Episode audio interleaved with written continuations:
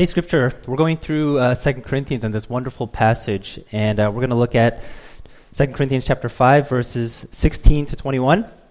It's printed inside your bulletin. You can follow along as I read it aloud. This is the word of the Lord. From now on, therefore, we regard no one according to the flesh. Even though we once regarded Christ according to the flesh, we regard him thus no longer. Therefore, if anyone is in Christ, he is a new creation. The old has passed away. Behold, the new has come. All this is from God, who through Christ reconciled us to himself and gave us the ministry of reconciliation. That is, in Christ, God was reconciling the world to himself, not counting their trespasses against them, and entrusting to us the message of reconciliation. Therefore, we are ambassadors for Christ, God making his appeal through us. We implore you, on behalf of Christ, be reconciled to God. For our sake, he made him to be sin who knew no sin, so that we might become the righteousness of God. This is the word of the Lord.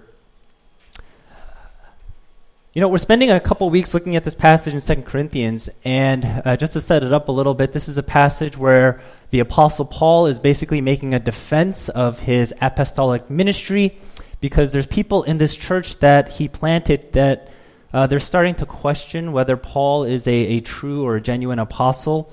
And the reasons that they're starting to question him is largely external reasons. So they're saying, you know, Paul, you're not a great speaker. You're not a great uh, uh, arguer. Um, compared to these other traveling teachers, uh, you don't seem to uh, present this philosophical, philosophical system of Christianity in the most eloquent way. They're saying this that, uh, Paul, you, you can't make money based on your teaching and you're working as a tent maker, you're working with your hands. Uh, what's the deal with that? And then they're also saying things like, and I look at your life and you have suffered a lot. Truly, if you were a man sent by God to preach the gospel, why are you suffering so much? And so they have all these reasons in which they see Paul's life and they're beginning to doubt, are you a true apostle? And so this, this relationship between Paul and the Corinthians is, is a little bit strained. And what Paul is doing is he is addressing it, it's kind of giving a defense but also in this passage, and I think what's pertinent for us is here, I think more than anywhere else in uh, the Apostle Paul's writing, you kind of get a glimpse into how he understands what it means to do ministry. And as we revisited our vision for what Good News Church is and what we hope to do, uh, I thought it would be fruitful if we can understand the heart and the perspective behind the Apostle Paul. And so uh, we've been talking about implications of the gospel. And we said implications is a little bit different than application because sometimes when we approach application, we say, uh, how do I apply the gospel to this part of my life? And we are largely in control of what, how we want to apply the gospel. Implication means this that it's not up to us to apply or to make ourselves better or uh, to self improve ourselves, but implication essentially means this the gospel is a power. And because the gospel message is a power, it should do something to us. That is, if we are receiving it, if we truly believe it, we can't be the same. There's implications to actually believing and receiving the gospel. So we're looking at specific implications. Last week we saw the implication of uh, we no longer live for ourselves, but we live for Christ. And today we're going to look at another implication about uh, this theme of reconciliation. Now, relationships can be hard. Everybody would agree on that. And if you don't uh, believe that, then chances are I would say uh, you probably have not been close to a person because usually the closer you are to a person, the, the more difficult a relationship can get. Uh, relationships are hard because of sin. Uh, we have egos, we have pride, we have our own desires, and oftentimes other people get in the way of those kind of things. Sin is something that divides uh, at the end of the day. Sin divides us from one another, but more importantly, sin is what divided us from God. Sin divides groups of people, sin divides families, sin divides friends, churches, nations, genders, racial, and ethnic groups. Sin uh, is something that is a powerful force, um, and no matter how much we want to deny it, just the evidence of all the division in the world and all the conflict in the world I think, is enough affirmation about the reality of sin. And for us here today, just because we're in church doesn't mean we're free from it, right? We all are, have our issues with people and with relationships. And uh, as I said, people get in the way of what we want. whether that's our own sense of fairness or justice, whether it's our own sense of control, security, affirmation, love, whatever it is, people get in the way of that. And that's what makes relationship hard, I think. Uh, your relationship uh, can be hard with your mom and dad, and I'm sure many of us have issues with our parents. Your relationship can be hard with a boss or a colleague, and I'm sure we have issues with people that we work with. Your relationship with your friends can be hard. Your relationship with your pastor can be hard. Your relationship with uh, your spouse or your children can be hard. With your brother or your sister can be hard. Relationships, I think, are just hard. And what I'm going to guess is that most people in here have experienced maybe some kind of brokenness in a relationship. And I don't mean necessarily permanent, although there might be that here as well, but just some kind of um, brokenness where uh, once you were close, but now you're, you've kind of been a little bit more alienated from one another. And that means there's this relational distance between you and another person, and that could translate into maybe a sense of coldness uh, a lack of intimacy, lack of kindness, maybe even a lack of respect. And I think depending on the kind of relationship that it is, uh, you may end up cutting that person out of your life completely. And maybe if it's like a family member and you always have to see them, then maybe you just learn how to deal with them, but that relationship is never truly reconciled. You see, that's a little bit of, I think, what Paul is uh, addressing here today, although not explicitly, which I think is what makes this passage all the more interesting. I said the context of this passage, there's a strained relationship between the Corinthian church and the Apostle Paul. And as I previously mentioned, this letter is so interesting, I think, especially if you're into maybe a little bit of gossip, and you kind of say, "Oh, what was Paul's uh, relationship with like with other believers and other churches uh, early on?" It's kind of like reading somebody else's mail, and uh, there's a lot more response to particular circumstances here than maybe in any other letter. But that doesn't mean this letter is not theological, and he doesn't have a lot to say about the gospel and about God. But uh, he's addressing a particular situation, and I think what this letter does is it helps us see how Paul navigates through it with this very, very dysfunctional church. Now, in our passage, as I said, he's not directly focused on this strained relationship that he has uh, with the Corinthian church, but his focus is actually on their relationship with God. I think he expects them to see that there are implications of the fact that God has reconciled himself through Christ with us, and therefore that ought to do something. Uh, he talks about what God did in Christ and how now we are a new creation. And his final exhortation is to say, Be reconciled to God. And so these are a couple of things that uh, we're going to try to look at today. Now, first, I think the most important thing here is uh, we want to start by looking at what God has done in Christ. And starting at verse 18, this is what he says All this is from God, who through Christ reconciled us to himself and gave us the ministry of reconciliation. That is, in Christ, God was reconciling the world to himself. I was reading a few commentaries, and uh, a lot of the commentators, what they note is this theme of reconciliation is, uh, is pretty unique with respect to Paul, if you, at least if you compare it with uh, all the other New Testament writers. And just think about Paul's life and his, his biography. And if you're not familiar with Paul, let me share a little bit about his life. Uh, he used to be called Saul. And as uh, Saul, he was this very zealous persecutor of the church. Uh, he had a mission, but it wasn't a mission for the gospel. He had this mission to, to destroy the early followers of Jesus. Uh, he would sit by and uh, uh he, he would essentially want to see early believers uh, killed uh, because what he thought they were saying and teaching and believing was so blasphemous. but then you read in the, in the book of Acts, he's on this road to Damascus, and this light shines from heaven and he hears his voice, and this voice says, Saul, Saul, why are you persecuting me? And Saul's like, Who are you? Right? What is this voice? Who are you? The voice says this I am Jesus, whom you are persecuting. Now, I know this is a very dramatic conversa- uh, conversion experience. Maybe it's not normative for most people today. But I thought what was so interesting is when Jesus says, like, he doesn't say, Why are you persecuting uh, my disciples? Why are you persecuting the people who are following me? He says, Why are you persecuting me? I think that's, that's so interesting to, to think about and to understand.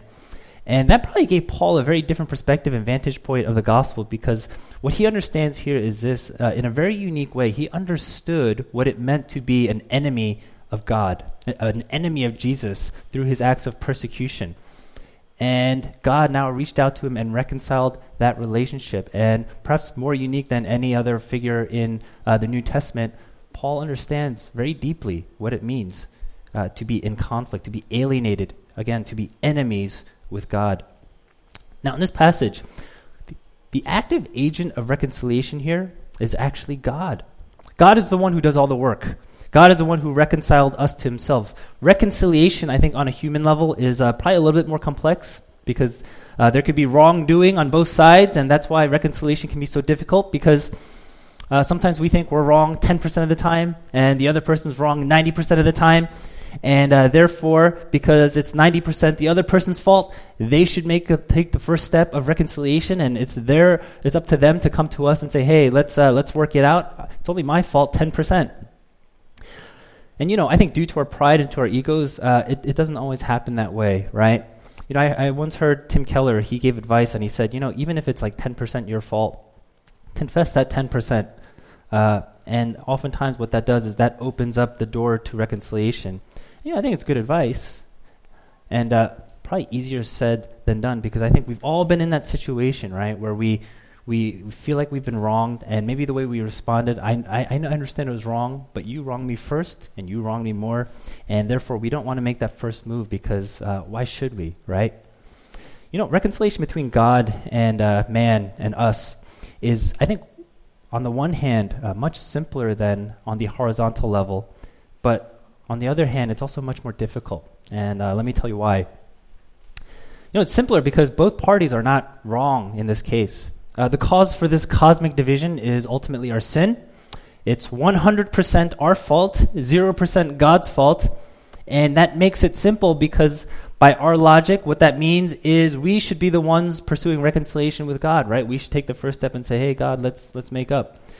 But you know, our sin is so deep and runs so deep that we will never do that. Uh, our own pride and our own egos will never uh, allow us to humble ourselves in such a way that we would do that. Uh, you know, in Romans 1, Paul says that what we do is we suppress the truth in unrighteousness, and that means we kind of deceive ourselves to thinking we are better than we actually are. And what that means is we'll say things like this You know, my sin is not as bad as other people's sin, and uh, therefore I must be in good shape. Or uh, who is to say what sin is? Uh, everybody has their own truth and defines it for themselves. Uh, I'm, I'm just going to do what works for me or we make excuses through our sin through uh, self justification, and maybe we say things like, well, you know, I just had too much to drink, and that's why I acted that way and said those things and did those things, or well, uh, it's it's because uh, of the way I grew up and my history and my childhood, and uh, that's the way I do these things. And you know, of, of, course, not to say that these things are not factors, but spiritually speaking, uh, we are at fault. And what we're actually trying to do is kind of cover ourselves from acknowledging that we have transgressed against God, that we have offended a holy God, that we are the ones who have done complete wrong, and therefore we need this reconciliation so deeply. But you see, that's why God has to be the active one, the active agent in accomplishing reconciliation. Because if He doesn't reach out to us first, in our sin, we will never reach out to Him. You know, genuine reconciliation often means that there is this price to be paid because genuine reconciliation is a result of struggle. And uh, I think that's why uh, this is what I meant by reconciliation between God and man. On the one hand, is simpler, but on the other hand, is more difficult. You know, we have to remember to hold a certain balance in Scripture. Uh, you know, on the one hand, God wants to bring reconciliation to the world through the work of Christ, but on the other hand, Jesus says some pretty hard things if you think about it. He said he came into the world uh, not to bring uh, peace but division by sword. Uh, there is no reconciliation between good and evil, the kingdom of God and the kingdom of Satan, and there is uh, still a division that needs to be maintained there. And that means evil has to be cast out and evil has to be overcome. And reconciliation is something that comes after the result of a struggle between good and evil. I get this point from a book that I've read by uh, an Anglican minister named Fleming Rutledge and she's basically writing on the cross and crucifixion. And she tells a story about how in South Africa, uh, there was this during the apartheid era.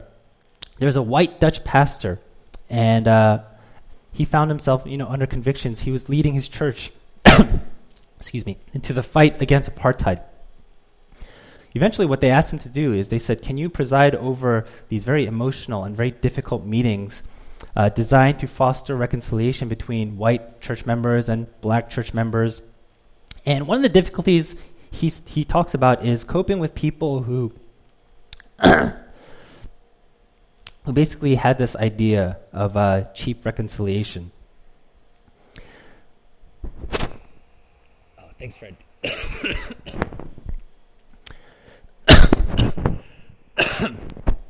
Sorry. Uh, you know, one of the, I think, oh, thank you. Excuse me.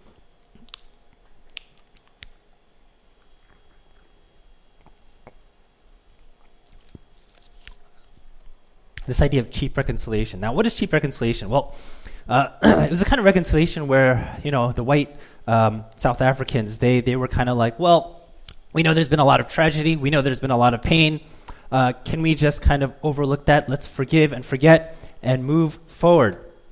And, uh, you know, he said there's this other white pastor in South Africa who thought uh, former offenses uh, should be conducted in such a way.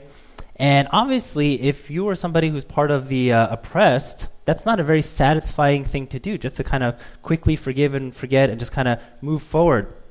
And so, what this uh, white Dutch pastor who's like leading these meetings and uh, conversations, what he says is this He says, genuine reconciliation doesn't happen when we forgive and forget, but it happens through struggle. It happens through pain, and it happens through death.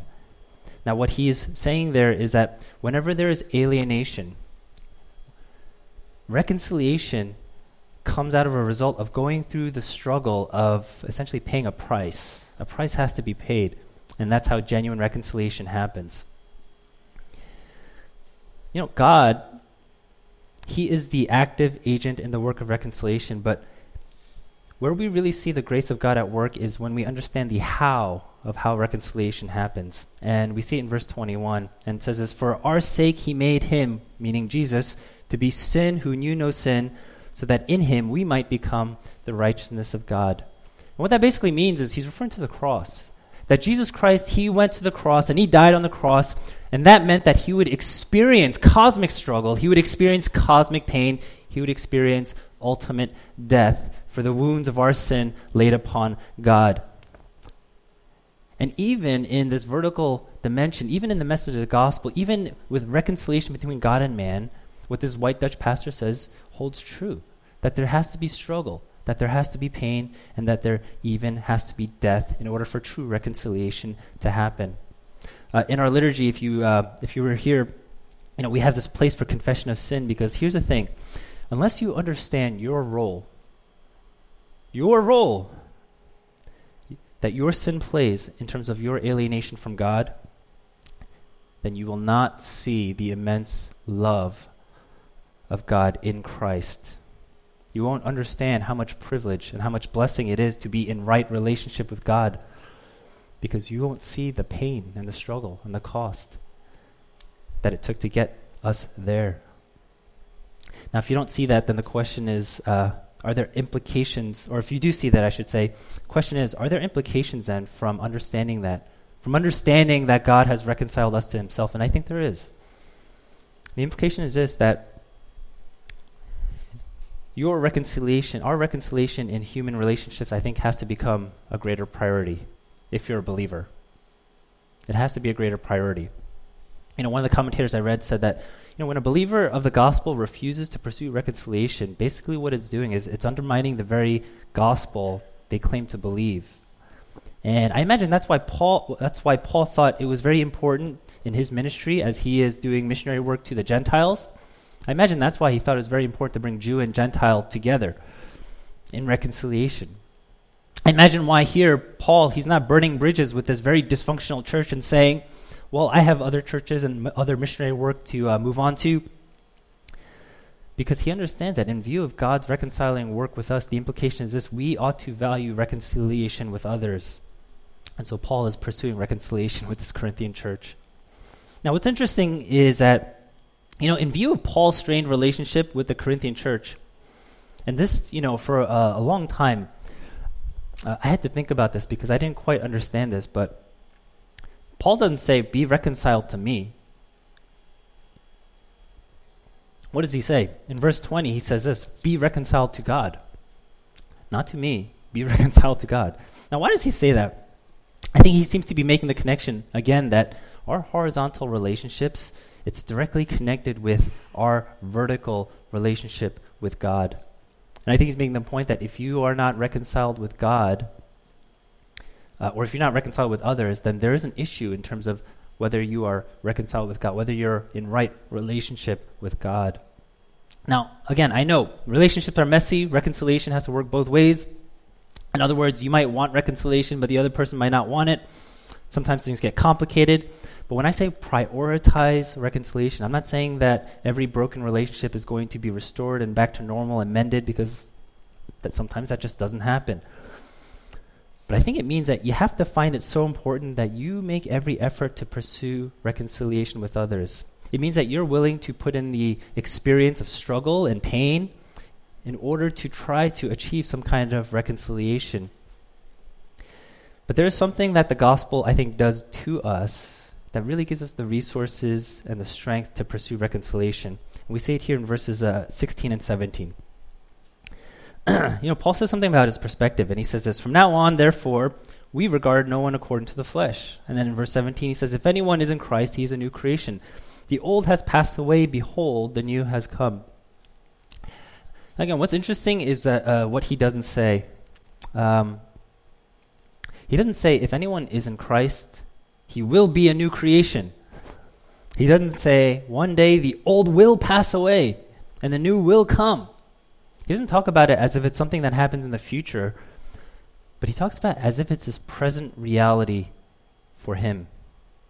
He's saying if you're a believer, you are in Christ, and if you are in Christ, spiritually speaking, you are a new creation now. The kingdom has already broken into this world, and you already belong not to this world, but to an age that is to come.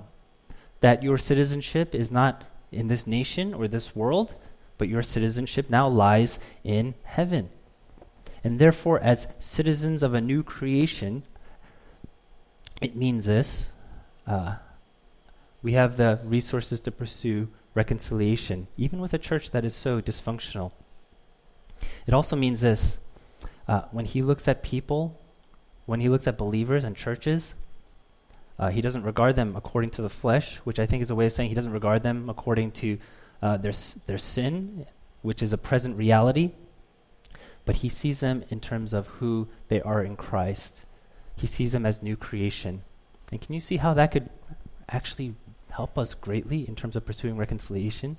Because how often when we look at the other person do we demonize and say, You're evil, you're horrible, you're bad, and therefore uh, I can't pursue reconciliation with somebody like you but you have this perspective, and you no longer see them for what you see with our physical eyes, but you see them in the promise of Christ and who Christ will make them, uh, who Christ will make them be in the new creation.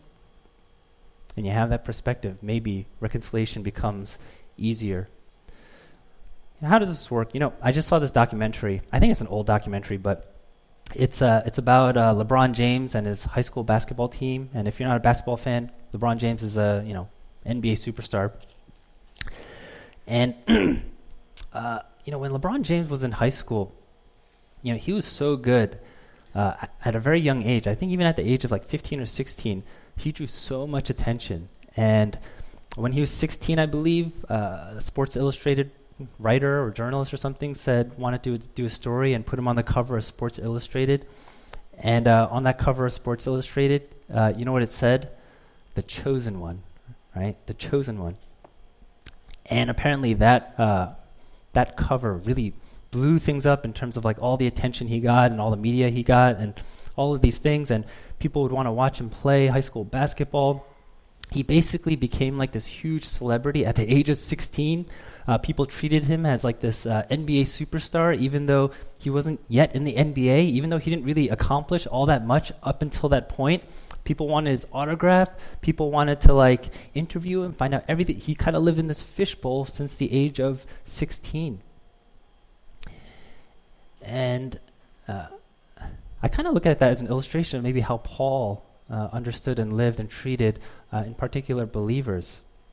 That even though LeBron James had not yet accomplished all that much, even though he was not yet a professional basketball player, people saw him as such and they treated him as such. You know, if you are in Christ, think about this if you are in Christ and if you really believe in the gospel, you have been made new. That the resurrection, the power of the resurrection, has already broken into this world. And even though all of us, we have our daily struggles with sin, hourly struggles with sin, after service, you're going to walk out the door and somebody's going to make you angry. even though this is how we live our lives, what Paul is saying here is really quite amazing. That because of Christ, we are new, we are made new, we are a new creation. And I think that is how, actually, he can view this you know, really dysfunctional church, this Corinthian church, uh, in a way with compassion, in a way that says, I need to reconcile with this community. You know, he could have said, um, You Corinthians, there's nothing good in you. If you read, by the way, plug for the Bible study. We're going to study First Corinthians. Very applicable. Uh, when you read First Corinthians, uh, you're going to say, wow, these people are so divisive. They're so worldly. They're so elitist. They're so arrogant. Right? That's why the Corinthian church is very uh, analogous, I think, to maybe New York. You could say they are like the worst Christians that I've ever met, and I don't want to engage with them anymore. What's the modern equivalent? I'm going to block them on Twitter. But he, Paul doesn't do that. He doesn't do that. He says, I'm going to try to love them, serve them, I'm going to engage them, I'm even going to rebuke them in order to reconcile with them.